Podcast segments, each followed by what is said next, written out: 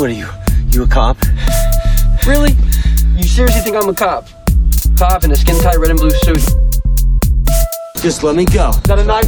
Uh, Is that a real Okay? knife? Yes, it's a real knife. My weakness, it's small knife. Jack, climb now! I can't. Yes, you can! Uh, the, pu- put it on! The mask! It's gonna make you strong! Jack, trust me!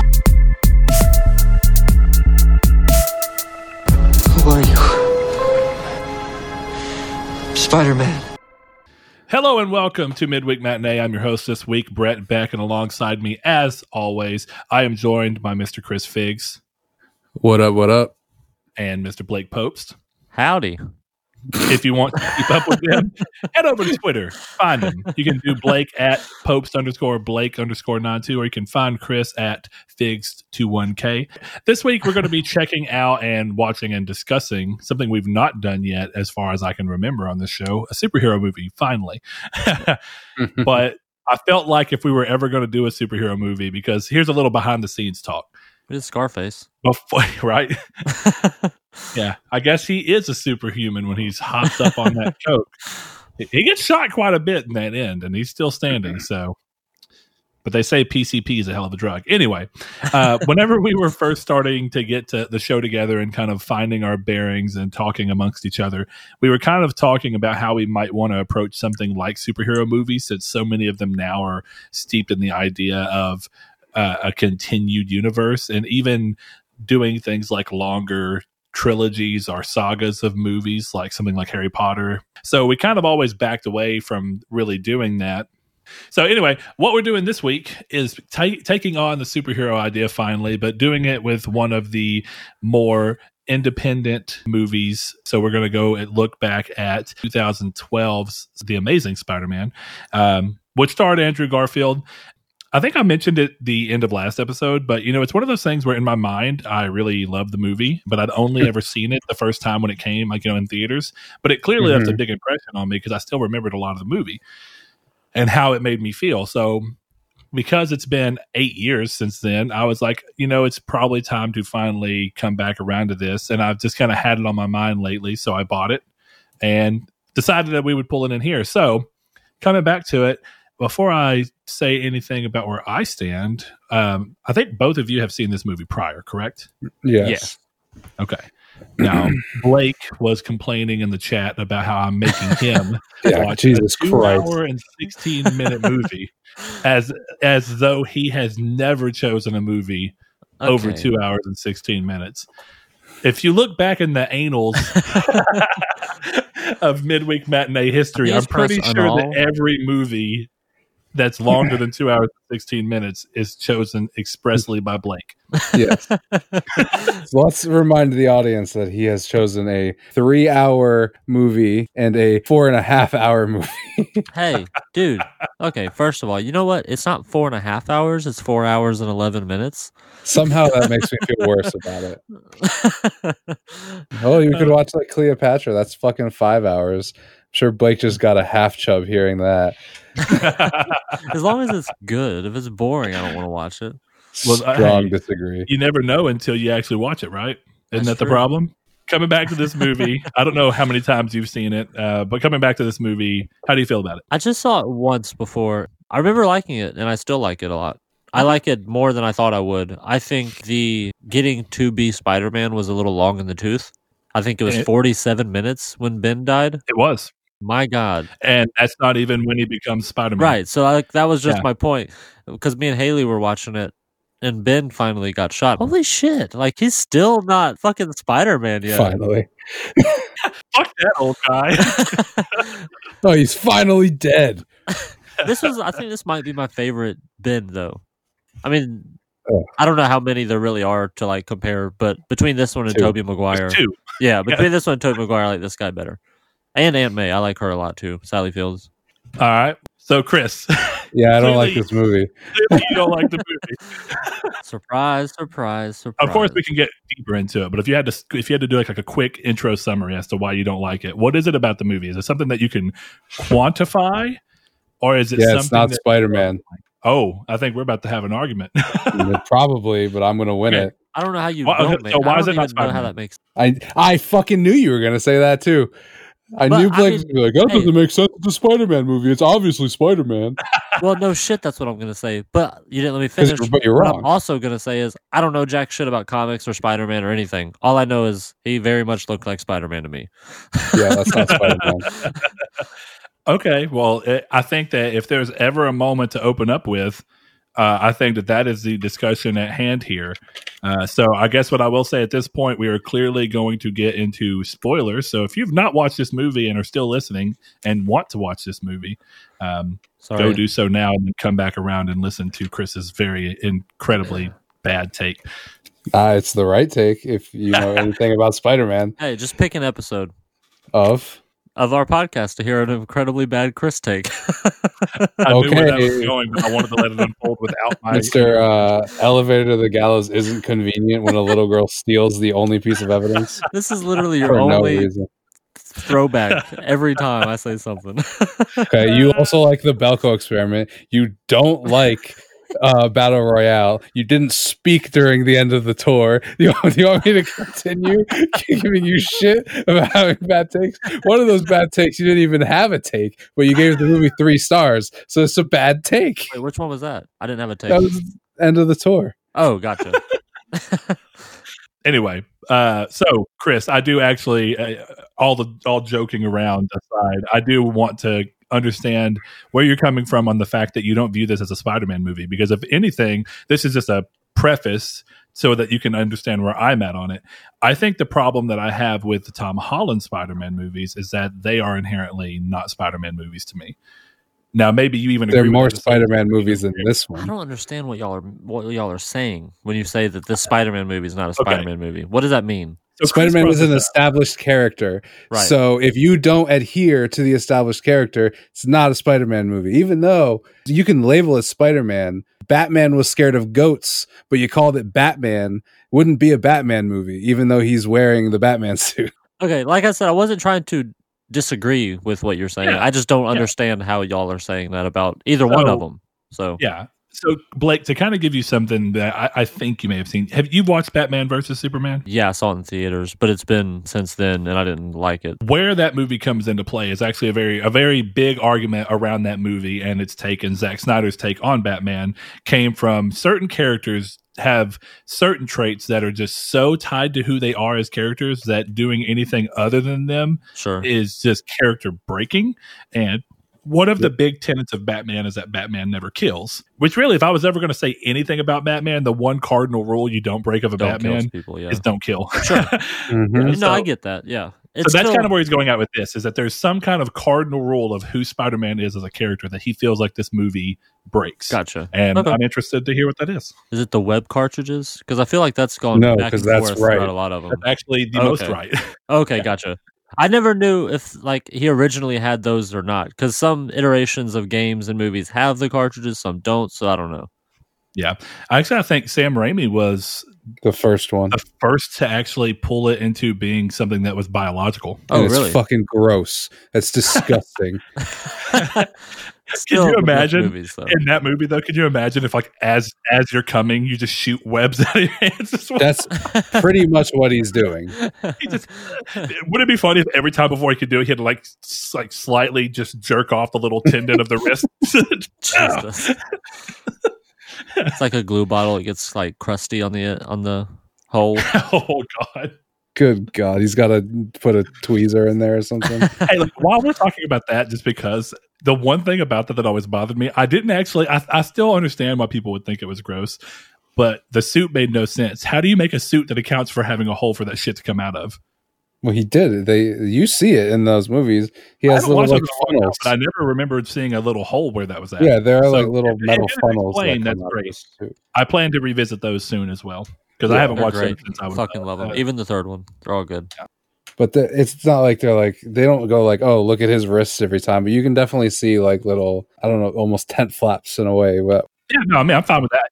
I, I just like when things are halfway explained at least. But back to yeah, this we know movie. Mr. Halloween. and there's another bad take for the for the group. We're all full of them. Laugh, Brett. Please laugh. Damn it. I was like, I'm going to hold this shit. and I'm going to be a stone. You will not break me. Okay. Back to the matter at hand. Please clap. I, I need to understand why Chris views this as not Spider Man because I am pretty familiar with Spider Man as a character as well. And I know that Chris is, from what I've spoke with him about in, in the past, it seems like he is a big Spider Man fan. So that's cool. I am. Yes. Uh, What about this? Yeah, I- I'm just real curious. And I guess I should ask this for a little further clarification. Is it that he's not Spider Man as the masked hero? Is it that he's not Peter Parker? Or is it that he's not either? Okay. Do you know the one thing that Stan Lee always said about Spider Man? This is my first one. Yeah. You that- can climb he walls. is an he is an everyman. Anyone could be Spider Man. Yep. However, this movie decided to make Spider Man a chosen one, so inherently it is not Spider Man.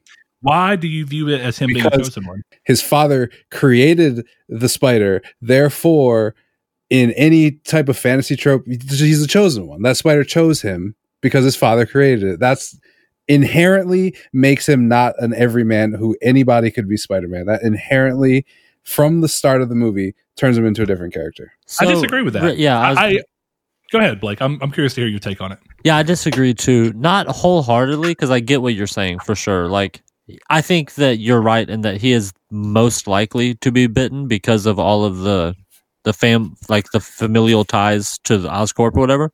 So he's most likely to go there and go into that room or whatever, I guess. But anyone could have walked into that room and got bit. You know what I mean? Yeah, but his his parents creating the, the spider, it turns it into fate. Like there's no anyone could have walked in here when you're setting up that his parents did the spider Sure. and you're setting up all this stuff.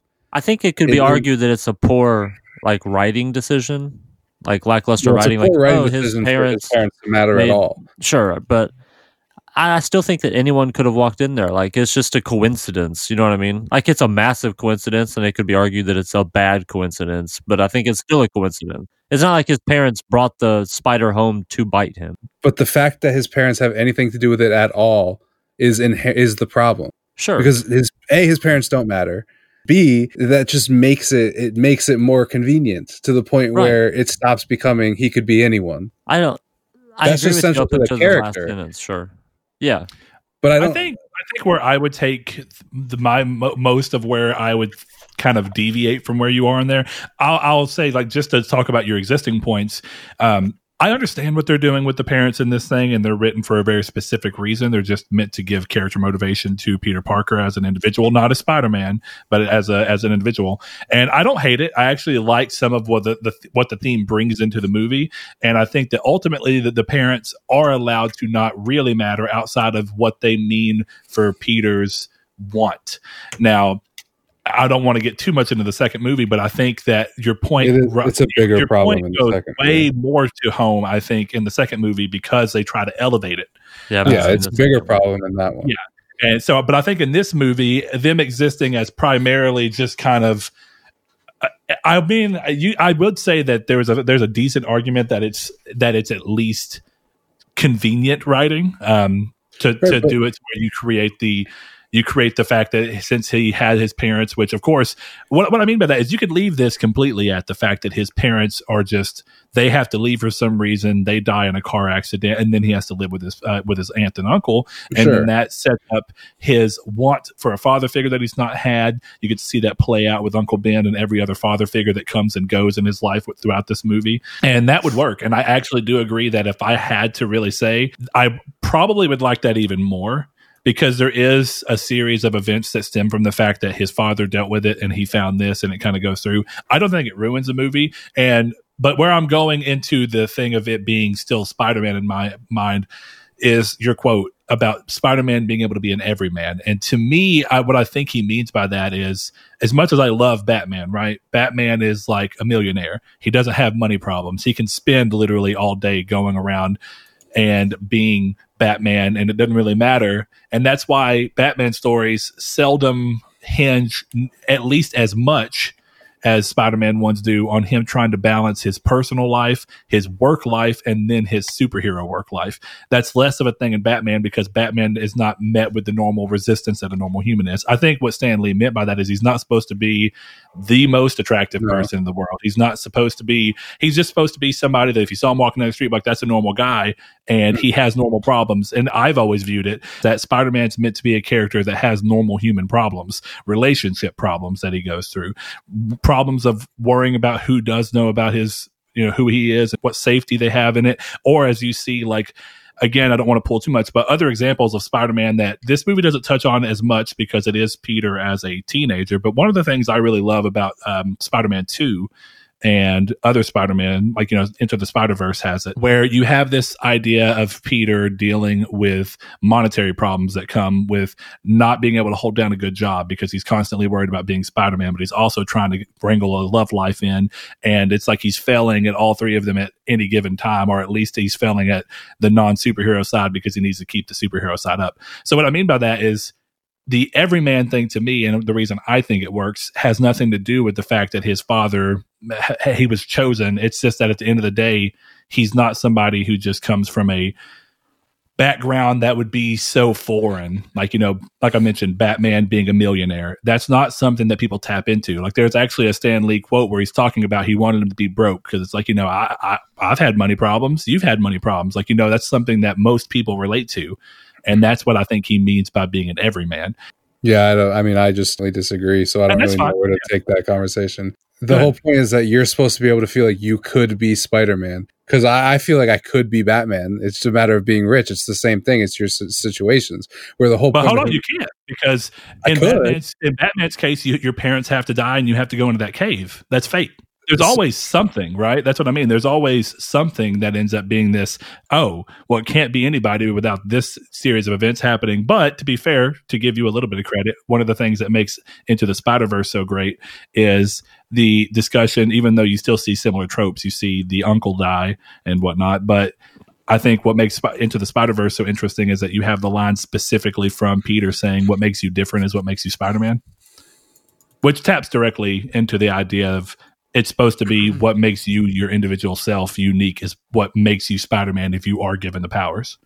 I think that quote is interesting too because anyone looking at Spider Man once he's Spider Man wouldn't know. They could still look at Spider Man doing this and think that they could do that. Does that make sense? Or want to Right. be Yeah. that or whatever. Yes. His parent, like no one watching Spider Man, like would know that it was kind of fate based. I guess you know what I mean.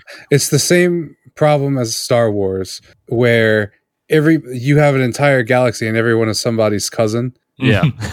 It's the Sure. same problem here with his parents. The thing is, like, I get what you're saying with coincidence and all this stuff. That's just the the the whole thing about his parents being the ones that create the spider is a really fucking stupid, and b it just I think it inherently takes away from who Spider Man is supposed to be. Even if you don't agree with that, I don't really know how else to sure. talk I mean, about it. But Yeah, and I think to drive Blake's point home a little, um, I think that what's true of Spider-Man and heroes as a whole, if we're really going to talk about Stan Lee's quote, I think the whole point is that even if you're reading the comic book page or watching the animated cartoon or watching the the live action movie, the idea of seeing Spider-Man behind that mask and being able to kind of put yourself in the shoulder or in in his shoes rather is to say that when you watch him, that the fact that he feels like an everyman and you can relate to him, and then you see that mask which doesn't have a face, it's kind of like this idea of where it, it's supposed to inspire heroism and to be greater in everyone, be it Yeah. in the world that Spider-Man exists in, or the person watching the movie or Right. reading the comic. So I kind of I kind of feel like my takes are getting a little muddled here. Where it's it's not seeing Spider Man and being like, okay, I could be that Spider Man. No, I I kind of got off on a tangent there, but that was my pro- that's my problem with the parents and why I was kind of going with the more literary interpretation of it is because his parents are the ones who create it. It gives it that fate. I guess is I'm kind of mixing the two movies in my head, which is why I almost thought to say to the group, maybe we should record another day and watch both. But I actually think the moment you start to introduce the Amazing Spider-Man 2 into this, this becomes way more problematic. Yeah. And but if we view this as a standalone movie where you don't let what came afterwards have an effect on it, I don't think it's as big of a problem here. I think the big problem with the parents is that it takes in to me because of the way I'm looking at it, right? It takes away from anyone could be this man because it gives it an inherent this is fate. Harry Potter is fated to get to is prophesized to get hit by Dumbledore no, or Voldemort. Nobody knows who it is, but because of the way that they interpret it, he goes there. It's all that kind of stuff where this stuff all plays into itself. You know, without his dad working with Curt Connors, without his dad creating the spiders, his dad doesn't work with Curt Connors. He doesn't go over there. Yeah. He doesn't get in there. So hmm. it, it it takes it from he was a like like in Sam Raimi's, he was a high school dude who was on a field trip and a spider bit him. Yeah. That Yeah. is inherently more that could happen to anyone than oh my father created these fucking spiders and Yeah. one happened to bite me as I happened to be looking for his friend and sneaking away from my girlfriend. You know that kind of stuff. It Yeah, takes sure. it, it lessens that.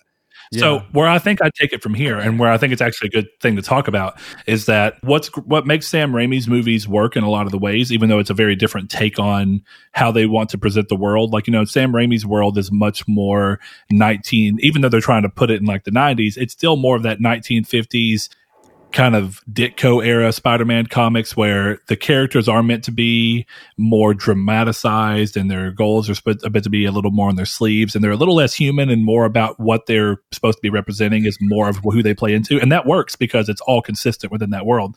But what you just mentioned I think is where this movie both succeeds and fails because of two different things. Uh, I think what makes Sam Raimi so great, right? Definitely the first Spider-Man movie is that the setup is simple and a simple setup not only leads to believability like you say of making it feel easier that it could have been you who randomly was on a field trip but i also think it allows you to look at character motivations and characters and not worry so much about the semantics and all the different things that come in to creating the situation to where this person could even be bit and that's why I think in the Spider-Man one uh, from Sam Raimi, I think Peter's bitten in the first like five minutes Yeah. if I'm remembering correctly. And in this movie, Peter's not bitten, bitten until like what 15 minutes in, Yeah. Maybe 20.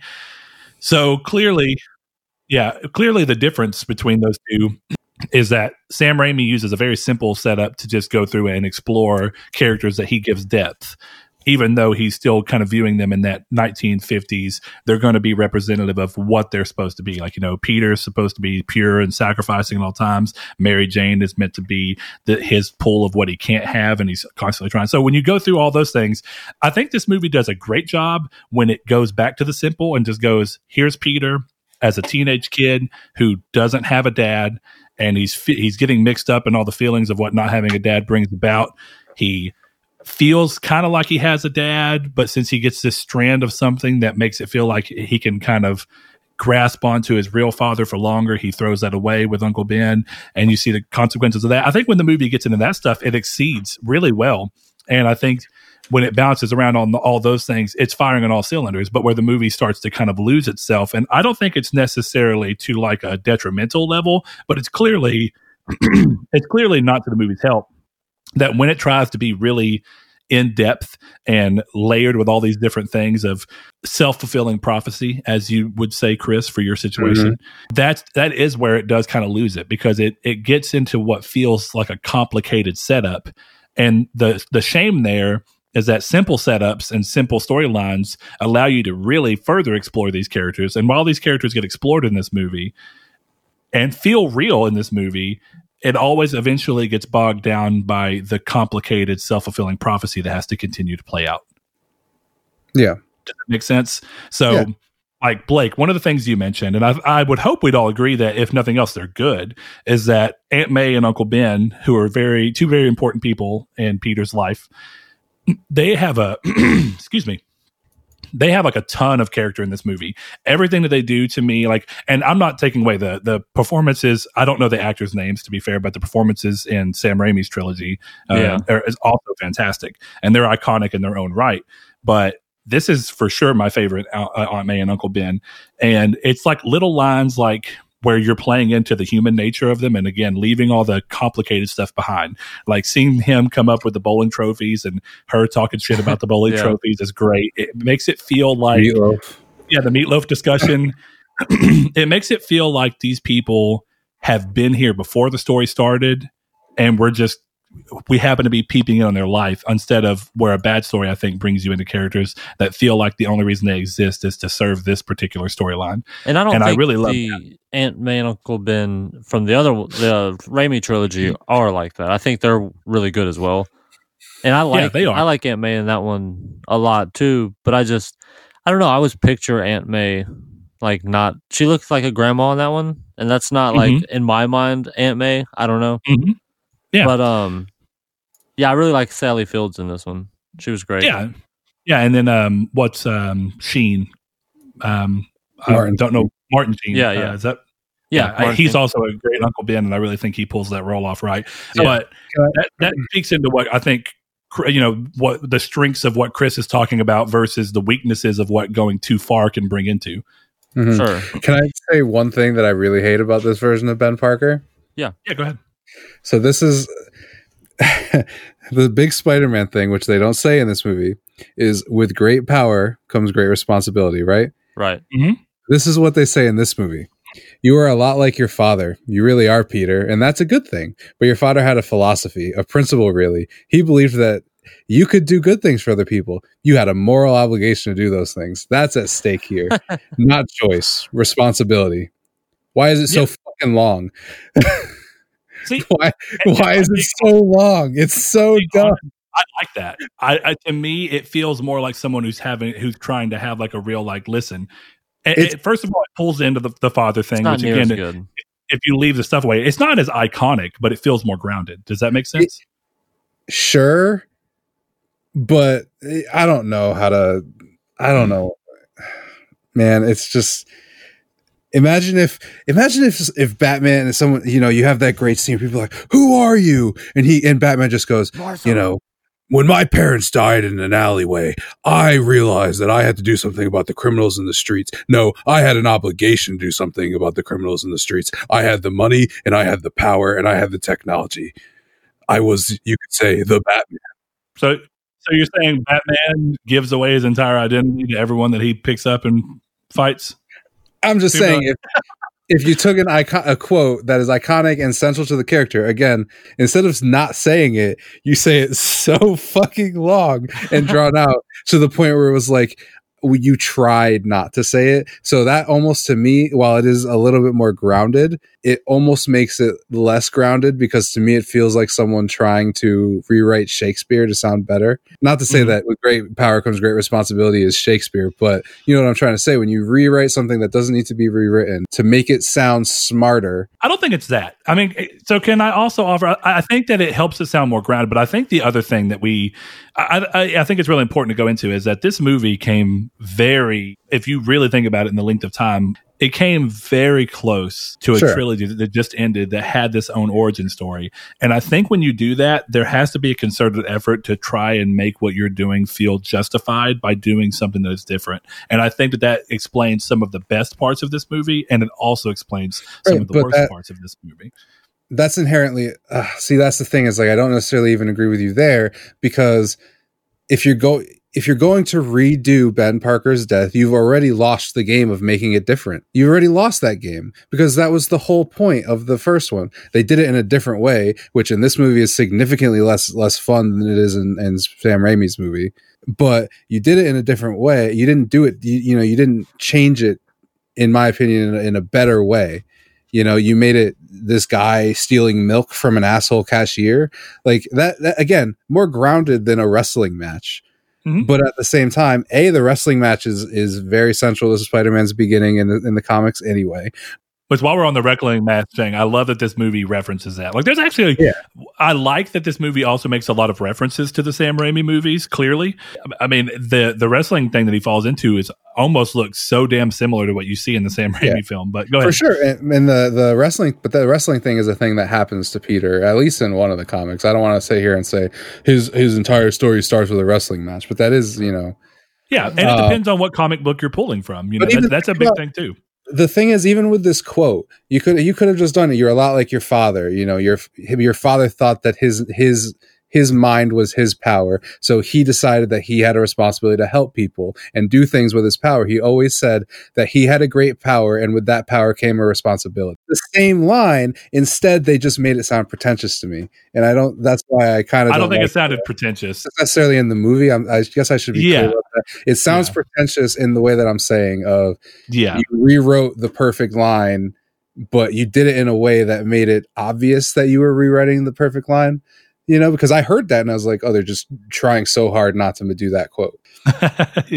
yeah, though again, I would say that you're also adding in the whole beginning of you're a lot like your father, blah blah blah. But essentially, all that is just to build up for the last thing. Which, if you really want to look at it, the quote is "With great power comes great responsibility." The quote in this one is he had a gift and he believed that if you should good, do good for, for people, you know, whatever the exact quote It's was. So essentially that. So I'm not saying it's not still too long, but it's not nearly as long as you're a lot like your father, you know, and that's a good thing. It- It's not all that extra stuff added into. Sure, but even still, the, the, if you if you look at the main portion, it's still he believed that if you could do good things for other people, you had a moral obligation to do those things. That's what's at stake here, not choice responsibility. It's still. I get what you're saying, and you're right. And I'm nitpicking over a really dumb thing. but you guys asked for this. No, they, I don't really know what else you expected. Hey, I if absolutely have did. a lot of little dumb things. They add up, man. I get it. yeah, You do. 'Cause That's that- like how I feel about Halloween. I said that just You to had- get Blake. I'm off this podcast. This is my last episode. but um, do you at least like get where I'm coming from on that? Because I feel now that we've talked Yeah. about it, really dumb for bringing it up. yeah, I Anyway. certainly get where you're coming from. And I- again, I think the interesting thing here is that, like I said, I don't think you're wrong in any of the things you're bringing up, and I, I think it's just that I agree to various levels. Like I clearly think that bringing the parents in to the degree they did could have been cut to just, like I said, Yeah. mom, dad, go away, and that makes that a lot cleaner. And maybe, like you said, maybe all they have to do is, hey, you know, your father was smart. You're a lot like him, but he had a belief. You know, it, w- if you have a great power, then that comes with a responsibility to help people.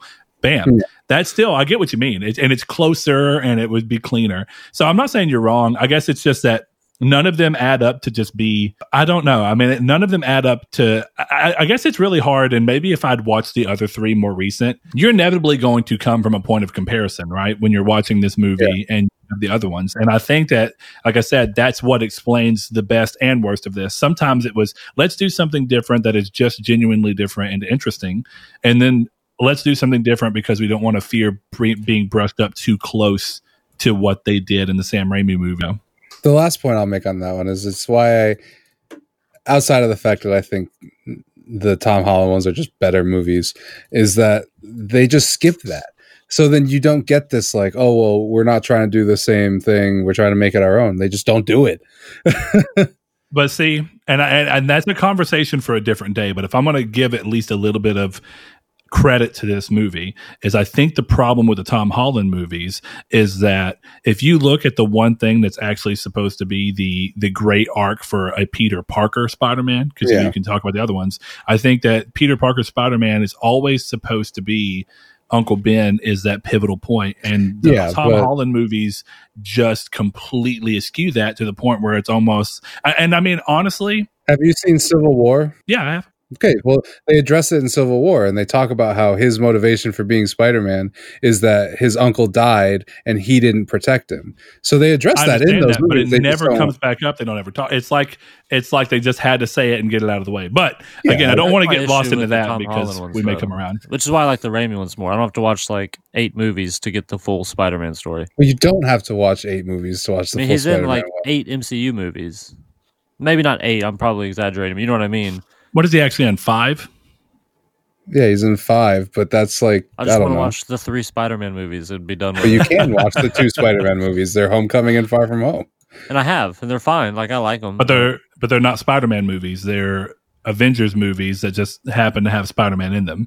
And you know that because the villains aren't even motivated with anything to do with Spider Man. It's all about people who have issues with Tony Stark because the movies are not about Spider Man. Which brings me again why I think that trying to keep something at least partially segregated from this bigger whole and that's part of the problems of trying to make everything interweave is that you kind of need there or i won't say need but there's a pull towards making you want to do that. Whereas when you have a movie where you're going this is a spider-man story and this is an intimate spider-man story all you have to worry about is spider-man and all of his things and it makes it feel like a character movie. We can we can wax poetic about what we think makes a spider-man movie all day long. I think we'll just be here a long time.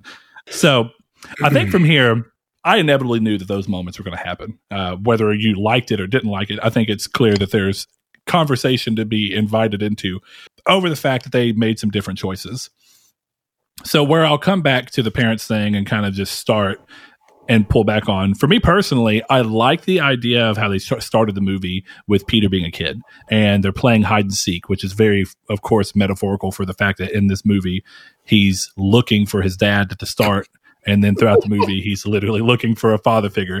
It's a little on the nose but i actually i actually like that. But again it comes into the thing of when the when the dad gets further brought into the fact of all these different it's hard not to want to talk about the dumb spy shit from the second movie but if you if you just make it that he's looking for his dad and then something happens to his dad I think that you have a really great character moment to start with, and then you kind of continue to wrap the movie around this starting point. Of course, you get weighed down by other stuff. Um, I'm sorry, I didn't mean to laugh at you in the middle of that. Clearly, I just clearly. got this. I just got this image of a, a, little boy Peter Parker like playing hide and seek with his dad's fucking dead body. The way you said it, I was like, Jesus fucking Christ, man! Oh, Dad, God. you're in the same spot again. Please hide. One, two. Dad, move. You're so Christ. silly, Dad. That was dark as fuck. Let's continue. oh, so anyway, I like that uh, as a as a basic idea of coming into the movie. I think that that's a real strong start, uh, and I think the only real scene of that that starts to betray it is the fact that he's clearly putting a little pencil hole in the drawer and making sure his stuff is still there.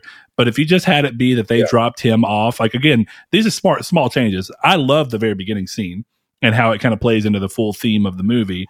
But yeah. my slight edit to make it even better is to cut all that extra crap and then just have it to where uh, something comes up and they've got to go somewhere, nothing crazy, but they drop uh, Peter off at their aunt and uncle's and then tell them, hey, we'll be back. We just got to go do this. And then they die in a car crash. Same exact sure. basic thing is what happens. Just leave out all the extra BS. Yeah. but where all that does come in and where the self fulfilling prophecy does become something, whether you like it or not, that at least pushes the narrative forward and creates some interesting themes within it is this idea that the movie kind of constantly goes around, right? Where it's it's all about this idea of circling around real consequence versus action. And you see that in, in, in Peter's dad. You see that he had a consequence for the action he took in taking all his research notes and because he clearly knew what the problems could come of it. We see that consequence come to bear. And we see it on a much smaller scale, right? We see, and I like that the movie decided to actually show this. We see uh, that Peter walks into Oscorp and steals the badge of that Rodrigo guy or whatever. And then later they actually show the Rodrigo guy getting like taken out of the building. yeah. Small consequence, small action, or, you know, a small consequence to a small action, but still an interesting one. Uh, yeah. But when you go through, where the self fulfilling prophecy kind of starts to get interesting is like he has the code, and again, I only say interesting in that it drives the plot forward and can create eventual themes that work out. So he finds this person who ends up that he worked with his dad and he's trying to like get closer to his dad by going and talking and working with this guy. He gives him the code that his dad had and sets things in motion.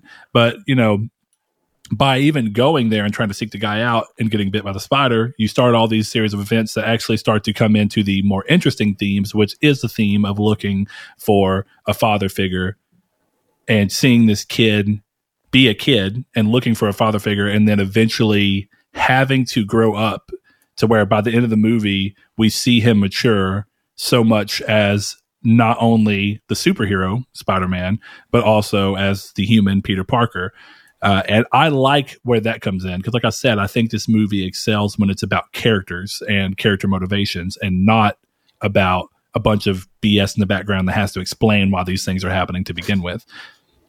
So, um, I, I mean, I don't know if anybody has anything to add to that in particular. I just think that there's a lot of stuff that pops up in this movie that has this idea And I, I guess the way to kind of say it right is that the movie brings this to bear with Aunt May talking about uh, whenever Peter comes in after Ben has been shot and everything, uh, and we see that he's been going out rampaging and you know being vengeful, trying to find this person he's beat up, and then she says secrets have a cost; they aren't free, not now, not ever. And I like that because it's all constant talking about the the constant action and reaction that just plays out that we see happen in this movie. So Yeah. I guess my like whenever my my final thing about that, and then I'll let some anybody else that wants to chime in chime in is what I mean by his like eventual character growth. Right, is you see him go through multiple people that he's viewing as his father. You see, of course, Ben.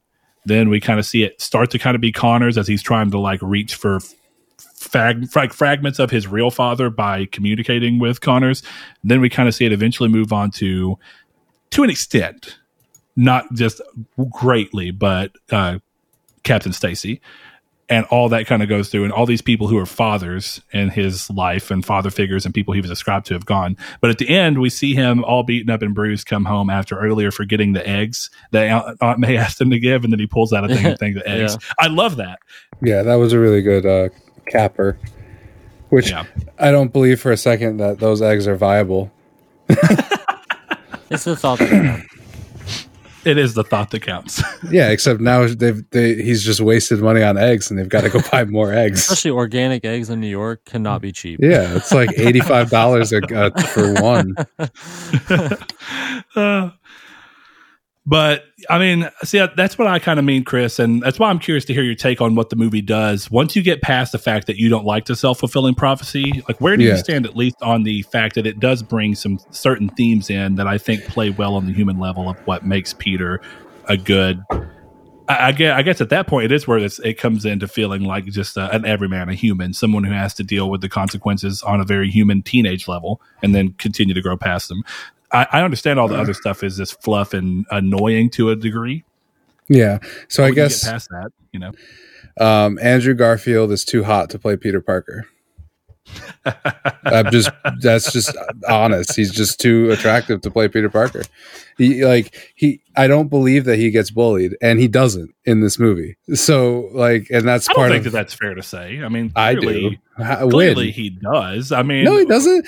The one the scene beginning of the movie, he gets a He- he- basketball thrown in his fucking face. What do you call that?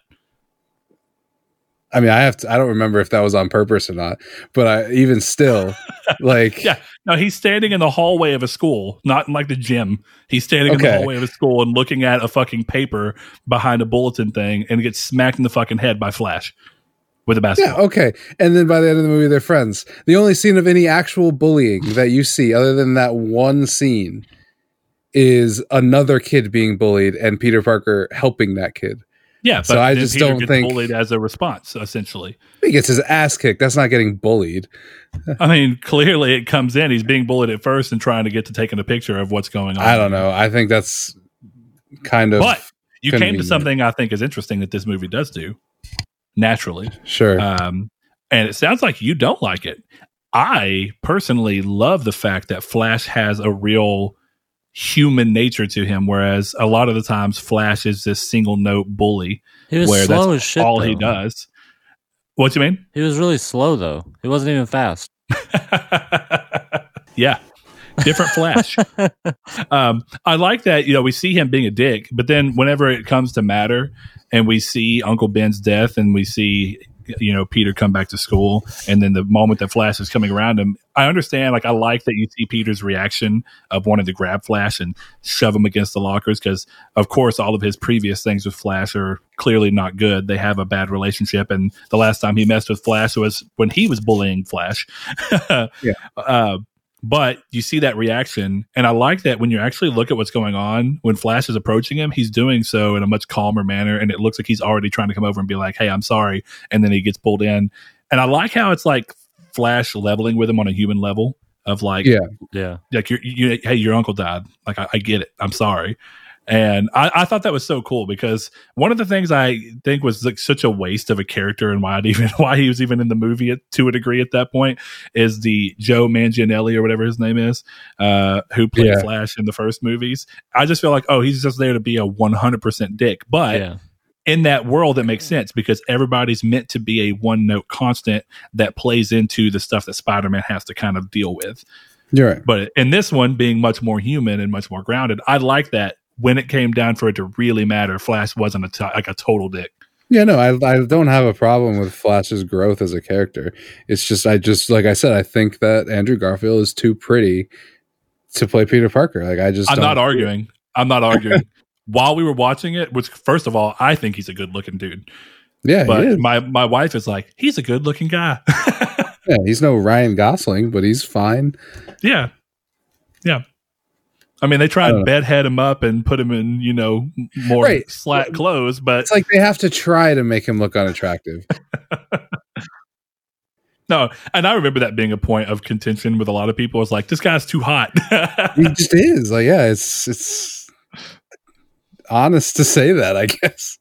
Now, you know what I do like about it though, and if I'm going off of memory correctly, Blake, you'll know more of this than I will. Um, before this movie, Andrew Garfield had done uh, the Social Network. Is that right? Yeah. Yeah, I, mean, I don't know the year that came out. Yeah. Um, but the thing about it is, I don't know much about. I mean, he's clearly. I think he he pulls off both him and Gwen pull off looking young better than the Raimi movies handled it. because they're both hot. Like I don't know how else to and, and, that. and, and youth is the, the the marker towards hotness.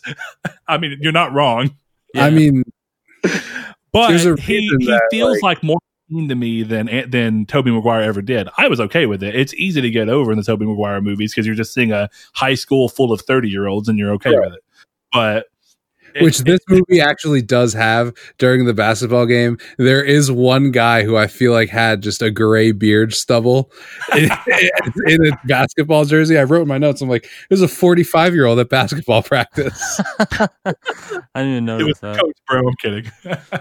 Yeah, so Yeah, it was like an before extra, 2010. but- So it was two years before. Two years. Okay. And that's what I was saying is I like the idea, and I think it was true of Tobey as well, because I think whenever Sam chose him, I think part of the pathos that goes behind it is you want somebody who's a great actor and who clearly has good range. And if I'll say anything, given what I mean, you know, w- working with what he's given, which I think is a lot of good stuff, I actually think Andrew Garfield fucking slays acting in this movie. He's pretty good. Hey, Oh, he's, a fine. he's a classical yeah. actor. He like went Yeah. to like school and then he was in plays in um, Britain for years and years before started acting for real. Yeah. Yeah. So what I like about that is it's the same idea that I think Sam Raimi took into Tobey Maguire, where you cle- you have an actor that you clearly know can do what you want to be done, and they're a great actor, but you run into that thing of where not everybody knows them yet.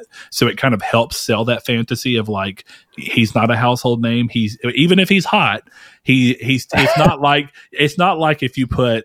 I, I can't even really think, but like, let's just say they put Daniel Radcliffe as Peter Parker in this movie.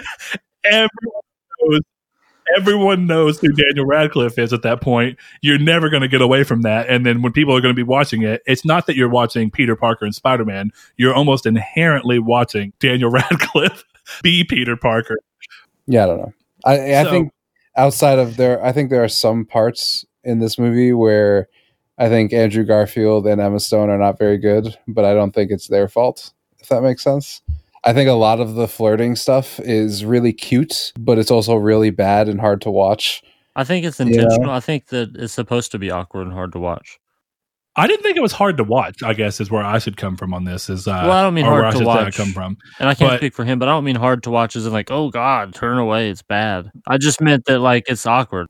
I really the- like that. Uh, to me, they sell the awkward teen relationship thing in a really strong way. And uh, I mean, of course, it does help. I think their chemistry on screen together is really good for the most Well, part. they were dating at Um, that and they were dating at the time, so it does help. And I kind of like that. I mean, again, if you're trying to sell me on the fact that these are teenagers, that kind of stumble over your words shit and kind of like wanting to say something, but also not quite having the courage to say it is.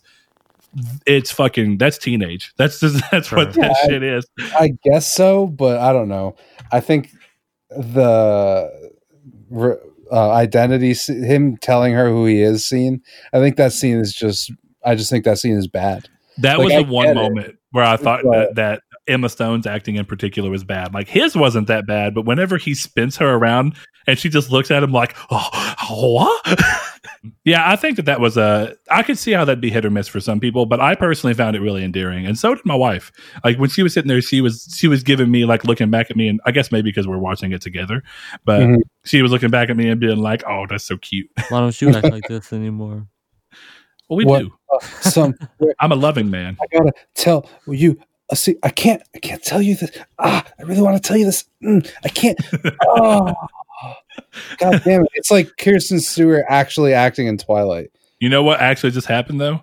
Uh, you just that scene, the way that you just reenacting it, and then and remembering that after all that, she goes to walk away, and then he squirts white stuff out of his wrist. That's him working towards climax, and climax is Oh revealing the identity. God, actually- you know what? That makes the scene better. Ten out of ten scene.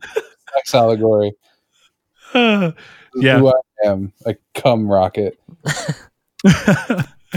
so in this one, which I guess is kind of always there, right? But I love how this movie really puts a, a, a pin on the fact that Peter kind of knows that Uncle Ben's death is ultimately on his hands. Um, again, indirectly, but he knows that if it wouldn't have been for him running out, that Uncle Ben wouldn't have been out looking for him. So he carries that with him throughout the film, and I think that does a lot to mature him. Um, Yeah. But you see how that affects him moving forward, right? Because you end up having this thing of where he's talking to Gwen and he's, you know, she's trying to pull this very sensible human nature of like, hey, I already have one person who I love who goes out every day, puts this badge on, and I have to think every day of whether or not he's going to make it home. I don't like, I, I don't know that I can have a secondary version of that. And you see him kind of stop and kind of wince a little and like look at her and say like you know like i have to do this because i'm responsible. Like i created him. I gave him and again that comes back to these themes that i like that the bs kind of ends up feeding into. I like the theme that he feels this responsibility now that he's realized what can happen if he doesn't move forward. He sees an opportunity for him to go back and undo something that he feels like he created or that was his fault where he knows he can't ever actually he can't ever actually do that with uncle ben so i like that kind of push and pull that's happening there and i like that it creates that even if you have to deal with all the bs that does create that Yeah. so I, I, I should say at some point in this podcast is a lot. Of, I think a lot of my negative feelings towards this movie have a lot more to do with the second one than this one, which I is know. unfair because we're talking about the first one. Because I remember finishing this movie and being like, "Do I like this movie more than I thought I did?" And then I realized that a lot of my time was spent being like, "Why the fuck is this happening?" and laughing at the movie. But I don't think it's necessarily a bad movie. I just have a lot of problems. I think I overreacted when you said it last week. I thought you overreacted on purpose. If I'm being honest, I was like, he he either actually legitimately hates it, or he's just tr- coming off as. No, I was actually mad. Not mad, but I was like, God damn it. He picked this of all movies. you should have known when you saw that I bought it. See, I didn't even think about it. And when you were talking about it, I was like, is he gonna pick Iron Man? Am I I'm down, but like, okay. So, um, Blake, Yes. I know that me and Chris have been kind of on this argue. I wouldn't say argument. We've clearly been discussing our standpoints, but I won't say that you've been oddly quiet. But I'm. Uh, do you have a hot take that you feel like is, is in this, or do you have anywhere you come from that you just feel? I don't really have a hot take for this movie. I liked the movie. I like I said, I think the like origin story was a bit long, but that's I guess Mhm. that's my hot take. I don't know if that's a hot take or not. Seems kind of Well- mild to me, but I think a cool take. what where I'll move into with it then is that clearly what, what you're talking about, right? The origin aspect of it is Yeah. when we eventually see him grow grow into it. I want to like, see see him- Spider Man, man. You know what I mean? Like I don't want to watch this fucking loser walk around and get hit with basketballs. I want to see some web slinging and some fighting. Okay. Yeah. So I think what makes this movie interesting too is that they linger a long time on him running around in various versions of the suit and then even the final suit, but not quite giving it a name. And I know that that's clearly for a reason. Um, but if we're going to talk about the fact of like when we eventually see him become Spider-Man, like you, you mentioned the Uncle Ben scene for a long for a lot of the movies is always supposed to be like his moment of coming into it. But I actually think that if you look, both movies kind of approach it from this standpoint of going through this arc of vengefulness before coming full circle into who you really are when you're presented with the opportunity Yeah. to do something that's good and then you do it. And uh, so I guess that Well, the leads us to what I think is one of right the best that guy scenes. too, right? What's that? The Tobey Maguire, if I remember correctly, he went right after that guy too, right? Like that was the first thing he did. Yeah, Yeah. he found. So, though. yeah. so when you look at Spider-Man. when, when you look at this movie, I think that leads to clearly the, the the movie's building towards the bridge scene for all of its origin moments, right? And of course, it continues to be an origin story. But the moment that we see Spider Man on screen and we see that click happen is two things, right? So I think it builds into the dinner scene. And the dinner scene I love because I, there's something. What is it with Spider Man having good dinner scenes? Because the dinner scene in Spider Man One of Sam Raimi's is fucking awesome. Yeah, But the, the the dinner scene here, while not nearly as you know over the top and dramatic, oh, I love as this one. uh, but this one's still really good. And I like this thing where it's Peter talking and kind of fooling himself a- a- into believing his actions so far as, I guess, not Spider Man, but the masked vigilante or Have been whatever. good. Yeah, Has been about protecting innocent people when really we all know, including him, that it's just been about seeking out vengeance. yeah, But I like that immediately after that, we see the bridge scene, which leads us to what I think is the best scene of the whole movie in, in like a standalone portion. Uh, because we kind of actually see that conversation come to bear where at the beginning of the movie, we see that he can be selfless, right? When he goes in to try and help the, uh, the kid getting bullied. But then after that, we kind of see him get the powers, get cocky with the powers, and then go off and could become vengeful with the powers. And we see all that play out. And we don't really see him quite return back to that good hearted, selfless kid that we know he can be, or at least that we got shown that he can be until this scene, even though he's acting like he's coming to us. So the bridge scene happens, everything goes on, and the moment with the kid in the car happens. I love every bit about that scene. scene. I mean, it's just such a great scene. So, since you haven't gotten too much of a chance when me and Chris have been talking, how, how, what do you feel about the dinner scene and yeah. going into the bridge scene? The dinner scene was really funny. Me and Haley were cracking up pretty hard at it. And um Yeah. again, have you okay, little tangent here. Have you seen the video of the probably middle school, maybe early high school kid in a yellow shirt? He's like, "You know what? I'm going to say it. I'm glad you hurt your elbow." Yep. okay, so with my 2020 glasses on, I wanted Hold him- on. Yeah. Is it a kid in like a computer class? Yeah, yeah. Yes. Kind of Yeah, chubby yeah. kid with a yellow Yeah. shirt. Yeah. Yeah. I love that video so much. But so with my 2020 glasses on and watching this movie from a standpoint it was never meant to be seen from because I'm an idiot and I can't help it. I just wanted Peter to be like, you know what? I'm going to say it. A cab, just to piss him off. it doesn't make sense for the movie. I'm not trying to make a political statement. It just it went through my brain. And It was just it made funny, me yeah. laugh. Yeah. So, but no, the dinner scene was very good. I enjoyed, um, like you said, Peter sticking up for himself and then realizing that hey, maybe he is right after all. So, and um, that's the thing too is that I've always thought with like the other Spider-Man and stuff is like you know it's good that he's stopping these like petty criminals and stuff that like steal purses, but also it might be part of a larger organization that they've been trying to stop for like six months. So maybe don't. Yeah. And I Like- like that it really brings that to bear in this because the old the other which I mean they're they're doing different things, of course, but in part of being more grounded, I like that this movie took that moment to be like for him to question like, well, maybe I'm helping y'all and doing something that y'all couldn't do, and then for him to come back and be like, well, maybe that was part of a bigger plan. yeah. Yeah. Yeah, the dinner scene was a lot of fun. I liked.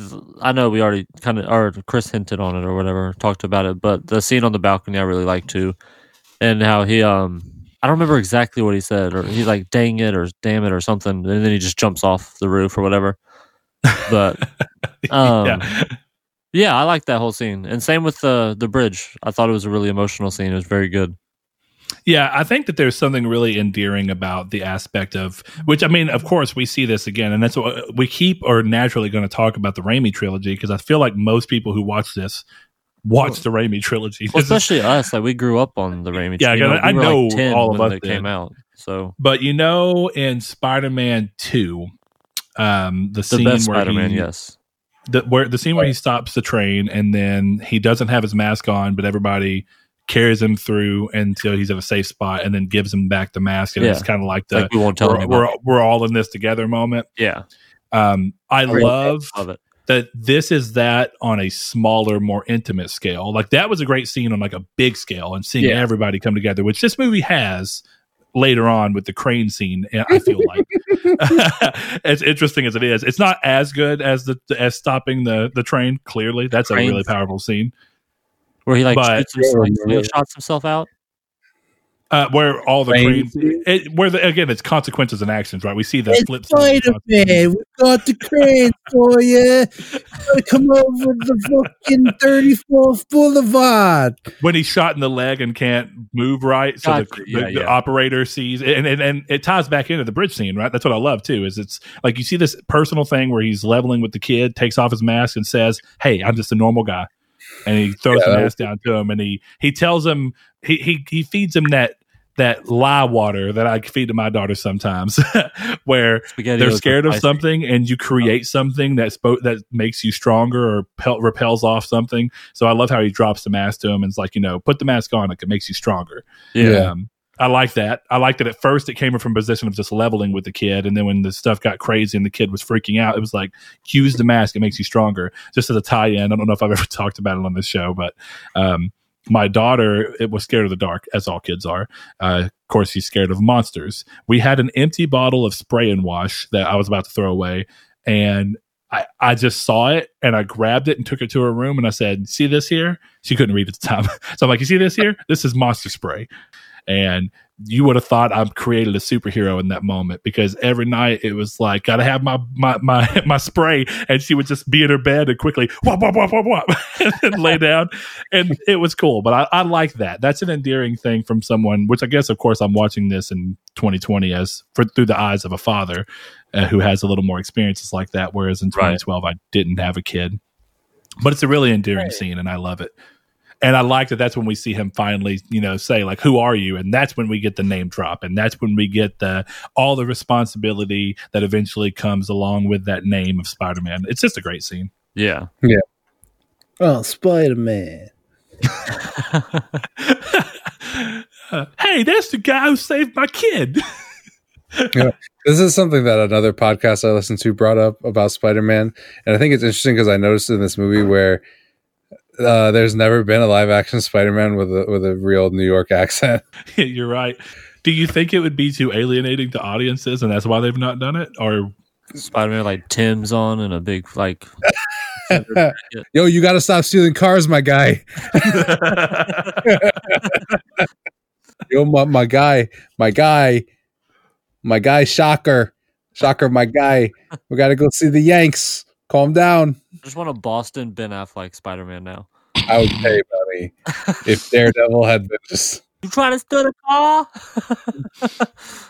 I feel like people think New York accents are a lot more. They kind of get New York and Boston mixed up. I feel like New York doesn't really have an accent. They don't, and ne- not nearly as much. I actually, I uh, in my day to day job, or used to, whenever I was logistics person, I would have to call one of our companies that um, provide stuff to us, one of our manufacturers in New York, and they have a little bit of an accent. Like you, you hear it there, and the way that they generally talk is different from us in the South, where like we're all clearly very polite and we say like, you know, please, thank you, and all that stuff, and you can tell that when you say it to them, they're kind of taken back, like, what the fuck. What did he just say to me? but Us outside of that, it's pretty. area mild. very nice people. What's that? So the people from the tri-state area aren't very nice people. Listening to one of Three the states last are you talking about? Oh, God, we did this during American Gangster. what are the three states? I, I- actually, it's the it's you know Colorado, we just leave one of the four states out of the four state area. Montana. Oh, all right. Um, so Chris, this is something I want to come back to you for. Um, I, I so I'm assuming where you went to on not feeling like he's a great Peter is the fact that he's he's too attractive. yeah, it's part of it. Okay, how do you feel about the way that they go about having Peter actually?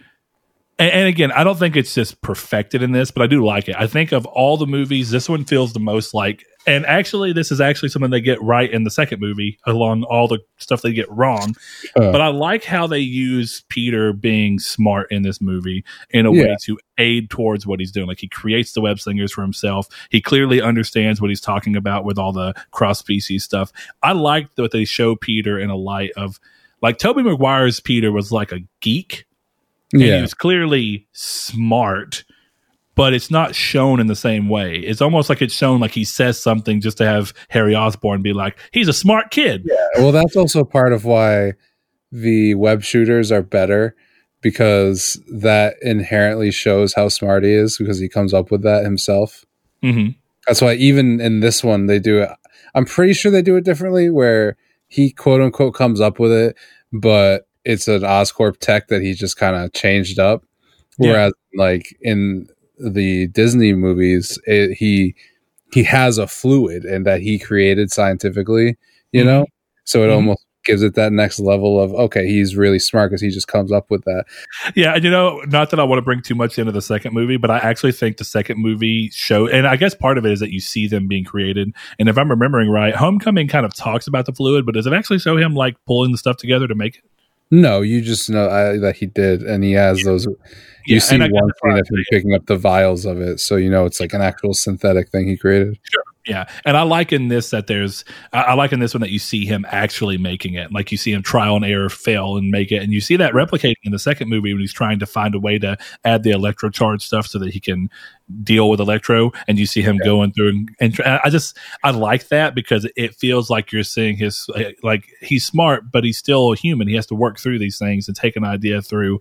And I would have actually really liked if the Disney movies, and I, I, I thought I would have remembered that if they would have actually shown Tom Holland like in a lab, even if it's like a 15 second thing of him pouring some stuff together, failing, and then eventually getting it right. I'm It's, wrong. uh, they do. They do do that actually. They do. Okay, it's been it's been a while since I've seen Homecoming, um, and I will gladly. Yeah, because they show him in chemistry class doing it. No one, all of our listeners who write in every week, please, you don't need to write it and yell at me. Please don't. Um, yeah. So anyway, I like those aspects uh, of showing that stuff off in trial and error, and I feel like that's actually the one thing that the Sam Raimi movies just completely miss is him feeling smart. Yeah, Like, in after the first movie, it's almost like that doesn't even come to a character. It's just all about everything else he does because he's just a pizza time, you know. But when you move through, it, it's it's clearly a, not a focus for him. I like that it's brought in as a focus for Peter here, even if he's too hot to be Peter. Otherwise, at least he's got the smarts down, you know. yeah. Yeah. Uh, okay, lighter moment. How does everybody feel about the Stan Lee cameo in this movie? Probably his best one. I'm Yeah, glad you said one. that because I have it. I, I was try when I typed it in. I was like, I think this is my favorite Stan Lee cameo, and then I backed up. and I was like, if I say that, I think Chris may yell at me. So I, I was like, top three Stan Lee cameo. no, I, yeah, it's definitely the best one. All right, uh, Blake. Yo, Curious as where you stand on this. So I I didn't know this until I went and bought this. Whenever I bought it and picked it up, I turned it around. I laughed at myself because it said directed by Marc Webb, and I didn't know that, and I thought that was just so fucking funny. but I decided to look into it because I was like, I don't know that name. he's done Um, jack shit. So he did uh, what was it? Fifty days, What was Five it? hundred days 500 days of some shit. I don't of know. summer. That was the only movie he had done prior to this, and then they brought him into this. But what I like about that- fucking shit uh, contract that he signed with the devil to go from that movie to fucking Spider Man. So, fun fact, because I thought that was crazy too, because the budget on 500 Days of Summer is like 3.1 million. I've like heard the that. Movie's great. Like nothing against that movie. Yeah. and it made tons of money. It made so much more than its budget, and I kind of, kind of, I what they're going. Like, you know, I think they're looking at that movie and say, "This is a movie about people. This is a movie about characters." And they're like, "Can we do we move that in?" It's a lot like with Sam Raimi. You know, it's like the Sam Raimi movies are about Spider Man and everything else, but they're about characters. And I'll give Sony credit that they at least try to bring people in that when you see them, you're like, interesting choice Sure. like Sam Raimi, if you tell like, when they first, uh, uh, okay, of course I'm a kid, so but when they first announced that, if I would have been who I am now and able to be back there and hear that, and then go Sam Raimi with only looking at what he had done prior, I'd have been like, wow, what a choice, and then watch the movie and been like, fucking correct choice. Yeah. but I, I feel a lot. I feel like in this movie, if I'm being honest. I don't know if I would really want someone else to do it because I looked a little more into what I think some of the problems were and where they seem to have come from. And then I was also curious about the second movie, so I decided to look at them a little bit more. And every one of these movies has had some guy, and I wish I'd have typed it in. Ar- Avi Arad, producer. Yeah, yeah. he is a producer on all these things, and apparently, on uh, superhero stuff. All the Yeah. Spider Mans, even Vi- Spider Verse, the new ones. Venom. yeah. So apparently, one of the big things here is that he was a big push for Spider-Man Three to have Venom in it. Originally, it was not supposed to have Venom; it was only supposed to have two villains, and Vil- Venom is his favorite ones. He was like, "People want Venom, people want Venom," and then they had to add him in last minute. yeah. Uh, Which is same thing happened- Was kind of not great. Yeah, same thing happened here. Is he had a lot of things he wanted to come in and push in over Marc Webb's original vision, and then we saw that happen to an extreme level with Into the Spider Verse, um, or not Into the Spider Verse. I'm sorry, uh, Amazing Spider-Man Amazing Spider-Man. Yeah. Um, so I thought that was pretty interesting because when I think back about what he done, I think that it, it makes a lot of sense to take somebody who's made a great movie off of a small budget and chose a way to play really intimate and interesting characters and then move that into a big budget. And clearly it worked for them because the budget for the first movie, uh, for this one, I think was like 150 million, something like that. And it made quite a bit of money. Um, so I think that they felt like they bet on the right person, but it goes to show you how studio meddling can just be become an issue. Well, he was actually Avi Arad was actually according to Letterboxd, the bio they have for him. He um was the CEO of the company Toy Biz in the 90s and soon became the chief creative officer of Marvel Entertainment. He was a Yep. Marvel director and the chairman, CEO, and founder of Marvel Studios. Yeah, Which it says on here on Letterboxd, he's not even a producer on Spider-Man 3. Oh, there it is. It's two rows down from one and two for some reason. Yeah, Never mind. I say he, he was definitely in there. Yeah. because there's a bunch of interesting stories, and it was Sam Raimi talking about how he was kind of pushed into it. So, but yeah, it's an interesting world that we live in, where we've seen three reboots of the same character in a 15 year period. Yeah. Or I guess what? No, because it was 2002. Yeah, 15 years. Because uh, if you go from the first one to the first Yeah. one. Yeah, for the first one, yeah. Um, and I think that says a lot about Spider Man and how much people just clearly like the character. Um, you know, there's a reason that Marvel has fought so much to keep him in the Marvel in in the MCU, um, even though Sony owns him. They clearly have seen the impact that he can make on movies, how much his movies alone make, how much he added to Civil War, and how hyped everybody was to go see it. Um, so while it's weird, and I think that ultimately it was the wrong choice, I think I'm happy because I, for completely different reasons, I actually really love this movie in spite of a couple of flaws. And I really love the Sam Raimi first one. And I feel like you have two very, ultimately very different takes and trying to do two different things that are both good in their own ways. Um, I'm un- I, I need to rewatch the first one because it's been a long time, even though I know that I love it. But I'd be real curious after I watch it to kind of see if one really sits above the other or if they just sit so differently from each other in my mind. It'd be curious to see where that goes. Um, I don't know. When's the last time you you watched the first one, Blake? The Raimi ones? I Mhm. watched all three of them last year. Okay, yeah. So you're you're coming off of a pretty familiar or pretty recent familiarity. Yeah, I Okay. really I love the Raimi trilogy. Like, Yeah, I know like you the third one's not great, but you know it's it's still good. It's still fun watch. I like the third one. I mean, I, I clearly it has problems. Yeah, But no, I like it too. It's just not near as good. I mean, two is like a perfect superhero movie. I think. Yeah, so let's talk a little bit about um, just uh, this is something I think that you'll be more interested in than Chris potentially, but the editing and cinematography choices. One of the things that I thought was really cool, and I'm curious as to where you stand on them because I think we've all talked about loving it the way they did it in uh, the Doom movie, but the first person sections in this movie are really cool. But they ruin them by just cutting them left and right. I'm like, just let Yeah. it be an uninterrupted first person view for at least like 15 seconds, man. Why are you cutting it every two seconds? Yeah, nothing cinematography wise or editing wise stood out to me at all.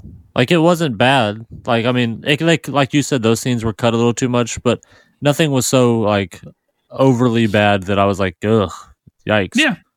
I think if I when I when I go back to editing, right, which I mean, of course, the cuts are big. Um, this is kind of extra, and I want to go back and watch them. Um, what I was I was looking up the stuff about this movie and Marc Webb. I didn't want to watch that version for this, but apparently there are. I don't know if it's a version or if there's deleted scenes, but there's apparently a lot that fleshed out Dr. Connors a lot more as a character. And I think to myself, right, the one thing we've not talked about yet, which I think we can probably all agree on, what the fuck was that skateboarding scene? Yeah, whenever Oh, he was the, like uh, learning to skate in the warehouse. Well, it's like he was he clearly knows how to skate, but for some reason he asks a girl out for a date and then decides to just go fuck around in a warehouse on a skateboard and do things that Like new tricks and shit. I it was so weird and it's going on for so long and I think to myself I don't know what that added to Peter Parker or to anybody. And you could have like you cut scenes for other characters to make sure I could see this skateboarding scene. But you gotta have like, man, you gotta have spot. You know, having fun. Spider Man. Yeah, he has fun. He's a kid. You know, he likes to skateboard. He's fun. I just was so weird to me. I, I the whole time it's going on, I'm like, you wasted time on this, but you probably edited out a really cool line or something somewhere else.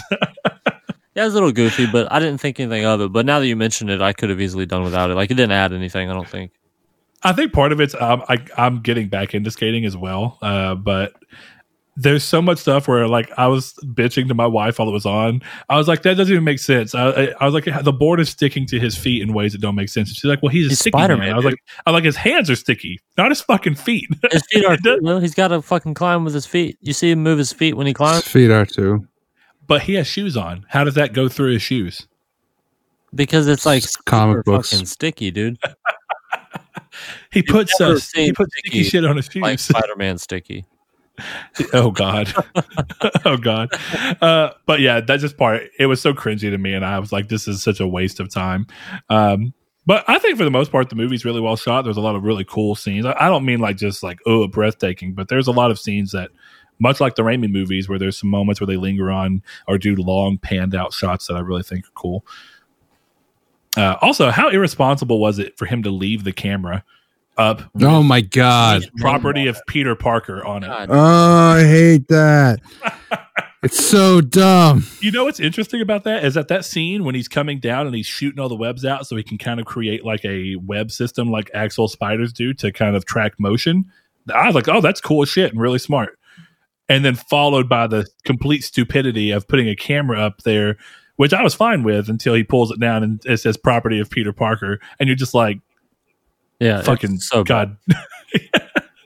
What's the point of the camera if he doesn't even make an effort to go back? and get it. Yeah. I was, Yeah. Which I, I'm assuming he didn't think it was going to go that bad, but it's different. I guess if he was going down into the tunnels to, which I guess he didn't know where it was at, right? But if you were just going to snoop around the tunnels and take a picture and leave where there'd be little chance of confrontation, then that's fine. But when your whole thing is creating a network of s- strings so that you can sense motion and then prepare for something to happen, auto- what do you think's going to happen to where you'd be able to come back and get the camera? Yeah, it's it's a it was a dumb decision by a really smart man.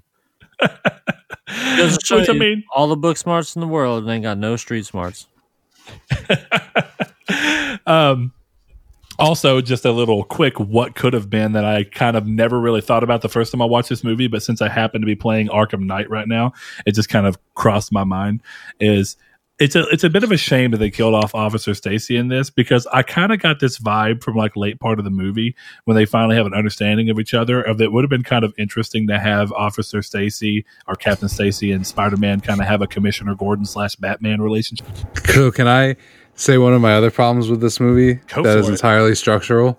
Go for it. Um, Dr. Connors should have been the second movie's villain, and this should have all happened in the second movie. okay, so who's the villain for this movie? Don't know. That's not. I don't know. Fucking shocker. Rhino. like, well, but okay.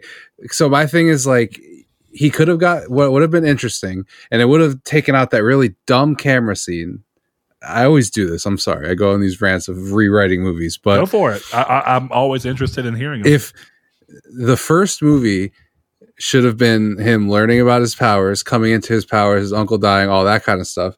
But what would have made it the Dr. Connors thing more interesting is if the first movie is Dr. Connors helping him figure out that he's what to do with being Spider-Man and him being on his side. And then the second movie, the, you know, you can have the cloning stuff. That could be maybe why Peter's there when he gets bitten instead of the Deus Ex Machina shit that I'm talking about. Mhm. But if Connors is the mentor throughout the first movie, and along with Stacy, where Connors is kind of Spider Man's mentor and Stacy is kind of Peter's mentor, where in a lot of ways it's vice versa, if you know what I mean. Sure. Um, and then all of this, he you know goes through and he fights Shocker or something like that, and then Connors is the second movie's villain, where He succumbs and then ends up. Yeah. yeah. So basically, the right, story arc of, of why of the why he goes mad in the lizard, but let it be later when you kind of have this friend yeah. foe. I think the only problem with that is it kind of brushes a little too closely to Doc Ock. Well, I mean, Connors and Doc Ock brush too closely to begin with, you know, in this movie.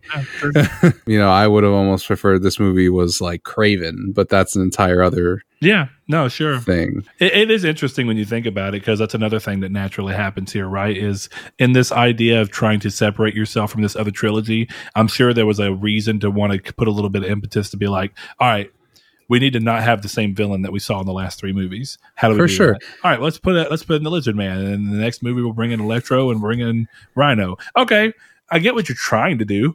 you know, like, yeah, because think of if, if like that, if Paul Giamatti's Rhino is the villain of this movie, that kind of makes everything that happens in the next movie a little make a little bit more sense. Where you know he comes out and works with Doc or Electro or whatever. yeah, I don't know. Sure. I just think it would have made a lot of the arcs make more sense because it kind of feels like Connors has this fatherish relationship when he saves Peter. You know, yeah.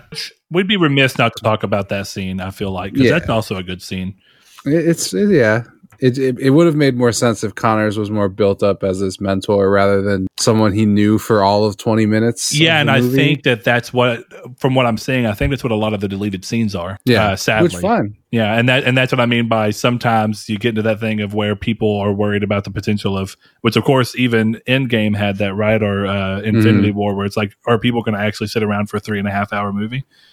If Yeah. you, if you build I- up it the right way, yeah, and I think the thing is like if the second movie is the third movie and you take you know what I mean, the stuff that happens at the climax of that movie I think pays off a lot more as the end of a trilogy than as the middle part of a trilogy that never got finished. You know what I mean? yeah, and I think that I'm trying not to spoil the movie, so yeah, yeah, no, for sure. I get what you mean. I, I mean, I'm not saying you're wrong, and maybe there's ways to still pull that in. But uh, just before I forget about it, I, I really like about the scene where Connors is kind of coming back down from with having the antidote, and he's like regaining his humanity. And I think what makes me like that scene so much is that, and again, it would have been so much better if it was built up more. But at least Mhm. the side that did get built up and paid off on, I think, is that when Connors first grabs Peter to save him from falling, he does so with the artificial arm that he's spent yeah, and he has to change it. he has to switch over and kind of realize that his real strength from a human standpoint comes from this arm that he's always viewed as like his only cr- one. Yeah, a, a crutch or whatever. Uh, I like Yeah. that. I thought that was a really cool setup and a really nice payoff. It was I'm curious where you stand on this because this is another one of those standpoints of um, comparing Sam Raimi's to this one. sure. So both Sam Raimi's movie and this one come toward the end of having this feeling of like, as Spider Man, there's certain things that you just can't have, and like in the first. You know, Spider Man movie for Raimi, we kind of end on him having to turn down Mary Jane after finally getting her. And because he realizes that, like, it's more important that he be Spider Man and goes off and does the things that need to be done as a hero. And in this movie, we kind of see the same thing where it's like it's always about making sure that you understand that Spider Man isn't supposed to be able to easily have it all. And that's why you have this kind of, hey, promise me you're not going to put my daughter in the middle of this because it's dangerous. And it kind of brings the same things to light. But the first movie from Sam Raimi actually ends on that with him walking away from Mary Jane. And then the next movie comes into the fact that they have an estranged relationship because of it. Yeah. Um, whereas this movie sets all that up just to have him come into class at the So very end and cheesy. being like, "Don't make promises you can't keep." But those, I hated that. You're so dumb. I hate it. I laughed Yeah. out loud so hard. I did too. I did too. And because I was bitching about it before, I was like, because I was trying to remember, I was like, I know that in the next movie at the start they're back together, hmm and I was like, how do they do that? And then whenever, and then. I said that out loud, and my wife, whenever that happens, she goes, "That's how they're back together." And I was like, "Yeah, but it's fucking dumb." Yeah, so bad. Yeah, it sucks. Oh man. All right. Well, I you know I think for me, um, I pretty much talked about everything I like. I did think that more often than not, the cinematography was pretty good, and I got to I got to give credit across the board for uh, superhero movies getting to a point where they are consistently shot well to where very seldom do you have a hero movie that feels like it's just shot only with the action in mind. And there's a lot of cool scenes that happen in the personal spotty movies with like fight scenes and stuff where they do a lot of up close stuff. And that's something I do wish would have been in the Tom Holland movies moving forward, where it's like a bunch of camera 360ing around and stuff. It's really interesting. I guess the only thing I have left to say uh, in particular is the suit.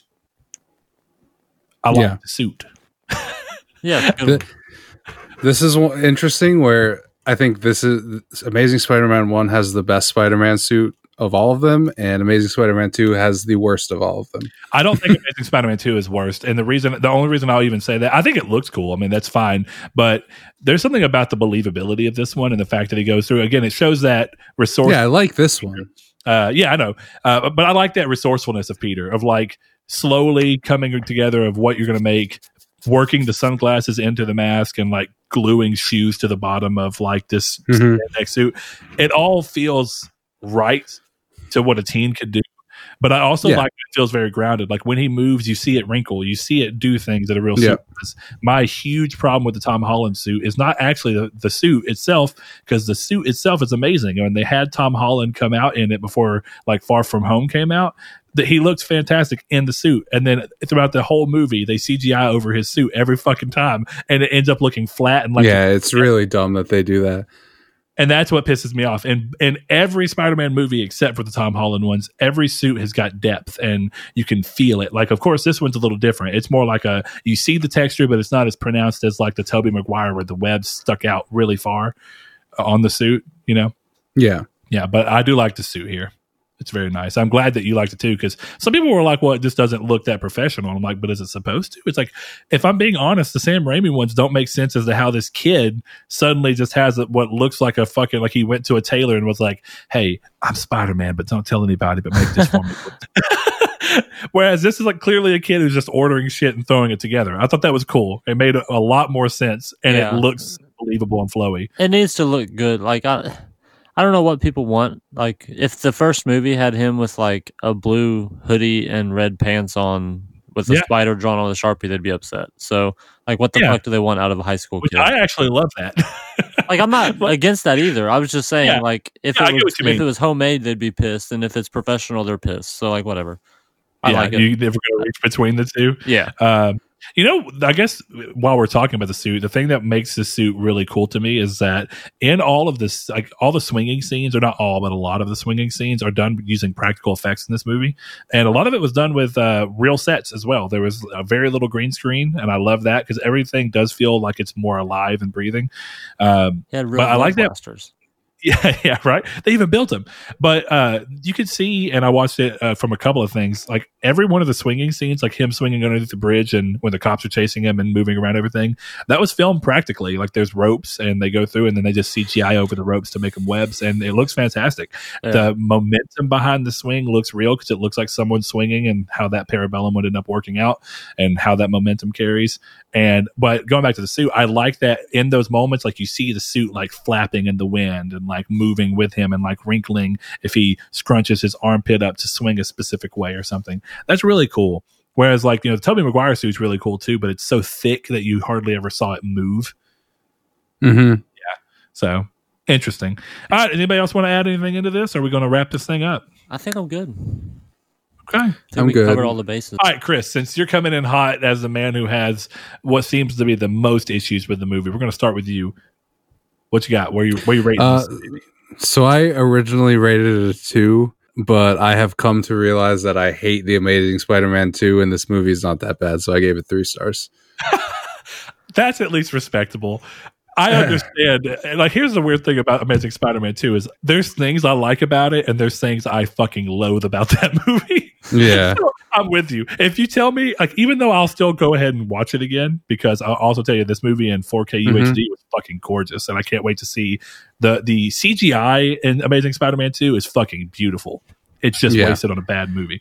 Um, Th- that's the thing. but yeah, I could see you giving that a two or even worse. Uh, but yeah, I definitely think it's a little bit of a disservice to this movie to lump the second one in. Yeah, I don't know. All I was going to say was that I just think with superhero movies, it's, it ends up no matter what being fun to watch superheroes. It is. even it if the movies aren't great. All right, Blake, where do you rate this bad boy?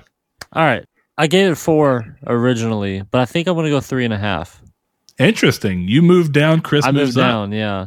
And not because like I think it's bad or anything, but some of the things Chris pointed out with like the you know, the convenienced writing, especially in the beginning with his parents and stuff. I don't agree with his reasoning, but I still think it's bad. Yeah. Three I'm gonna give it a. I'm gonna give it a very endearing four point two five. Son of a bitch. Commit. That is me committing. Four point two five. I think that honestly, I could see this with a slight re-edit. I could see me. I could see this movie being a five. Oh, okay. I I, mean, okay. Again, a re, a- but a re-edit. And I, I, I guess I should say that Yeah, maybe if they re-edit- re-edit it to be Spider-Man Two or Into the Spider-Verse. look. All I'm saying is the movie clearly has potential. Something that I the know. I'm just giving you shit. The movie is. There's good things about the movie. There's just a lot of really bad things. Yeah, but I'm telling you, I think me and you could sit down and probably rewrite this movie with the majority of the story staying the same, but just clear up some of those things that end up feeling like lazy writing or or self fulfilling prophecy, and we can have Yeah. a pretty banger movie. If nothing else, we can have a solid four point seven five. we should do an entire. We should talk about this off podcast, but I'm gonna. I'll, we'll tease the fans. We should do a. We should write a script for our perfect Spider-Man movie and then record it as a podcast, but then change it to be Spatterman. So that And we don't he get copyright sued. Yeah, and he just shoots like, or we could even call him like, uh, Vader man, and he Spacker. shoots shovels out of his wrist. yeah. Or Spackle Man, and he just shoots uh, wall spackle, and it just sticks to things. He's a spackler. Spackle Man, Spackle Man. Shit. Okay. Yeah, I think it would be fun to view a rewrite somewhere along in this. So we'll see. Yeah. So, what's your rating? Oh no, well, Blake, what's your movie, bud? All right, so I am choosing. I don't know why I'm laughing. It's a really good movie. Robert Eggers' 2016 masterpiece, The Witch. It took you long enough to get there. I've been waiting for a while because you talk about that movie all the time, and I'm so like, I good. am just going to one day find. okay, well, go on Prime. watch out. And, and by the way, in case you're curious, it's the VVITCH. On streaming platforms, it's a W. Yeah, I'm just saying if you look at it and go, wait a minute. Yeah, yeah, yeah. Uh, so yeah, go check out The Witch. Uh, I'm actually moderately No, it's not on excited. Prime. Sorry, it's on Showtime and At, Fubo. at least this one is uh, moderately reasonably timed, Blake. Good for it's an you. hour and a half. Eat a dick. That is reasonably timed. That's exactly what I said. I don't understand. All right. So go check that out and then come back and find us on the next episode if you have any interest to do so. Maybe horror is not your bag. And if so, you could always come back and listen to any of our other episodes that we come around to. I'm sure Chris is going to have a rom com for us pretty soon. Yeah, it's called Up in the Air. He hasn't No, I'm yet. So I'm waiting for the moment that he brings it upon us. Um, It's gonna happen. yeah, it'll definitely happen. I'll wait for the day and I'll probably clap. I'll probably slow clap because it took you, you. You've shown great restraint. Yes, you know, I've done my best. horror, but while he may have not chose The Witch for a long time, he has chosen plenty of horror movies since we I think I've only chosen like four. oh, I know, but I'm just saying, y- we've Chris- only done 30, Chris what, is 32 not- episodes. Chris has not done a single rom com Yeah, this that's fair. entire time, and yeah, I do like from a rom man who self proclaimed himself as a lover of the rom com. So Yeah, you know, take from that what you will. Rom-coms But I love feeling happy. We are rolling out of this show so thank you guys for joining me. Uh, if you want to catch up with them on twitter again like i mentioned earlier in the show you can find blake over at popes underscore blake underscore 92 you can find chris on twitter at figs f-i-g-z 21k uh, and of course you can find me if you want to interact with me. I'm primarily focused on the triangle square twitter. That's just what i do. It's our twitter for our playstation podcast if for some reason you're listening to this and haven't heard of that yet go check it out if you like gaming it may sound like it's all fanboyism, but I promise I think that we're pretty uh, platform agnostic. We just happen to love PlayStation, so we start from that point and kind of go everywhere else. But Fanboys. ooh, uh, like that like that Star Wars movie that's got the dude from Balls of Fury in it. yeah. It's actually a solid movie. Anyway, if you want to support the show with more than just your time, we are ever so grateful for our patrons. And you can go over to patreon.com slash Nartech and consider giving as little as a dollar per month to get episodes of this show early. We put them out the Friday before they go live 99% of the time. Every now and then it changes, but that's okay. We got, we're all working people who do this as a hobby on the side. So I think that you can all uh, understand when sometimes stuff happens. But you can go do that at, at patreon.com slash Nartech, like I said. And we also always shout out our patrons at the end of every piece of content we do as a huge thank you. So without further ado, we'd like to give a shout out to, To Kyle you. Grimm. Josh Jarrell, Matthew Green, my name is Dan, Luke Bartolomeo, Sean Sanderud, Funk Turkey, Danny Villalobos, Corey Hickerson, Blake Popst, Kevin Bacon Bits, Joshua Lago, Eric McAllister, Shadowist, Steven Salazar, The Stonard, Travis Below, Stefan Swanland, Constantly Kinney, Solitary Red, Chris Figs, Zachary Sawyer, Landis, Rude Days 93, Brian, Donovan Williams, William Digital Spooker, Derek Porter, Josh Ayers, Brandon Edwards, Sean One Neo, Tyler Powers, El Chabib, Jason Clendenning, Tyler B, and lastly, Richard Schaefer. Thank you so much. Richie. Richie. Hey, Richie. All right, I'm gonna stop the recording.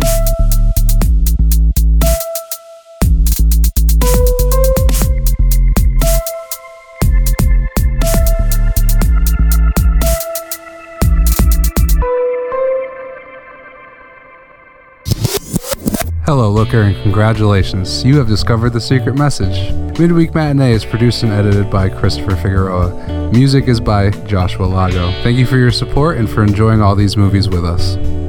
And lastly, please send your iTunes reviews to Old Pink, care of the Funny Farm.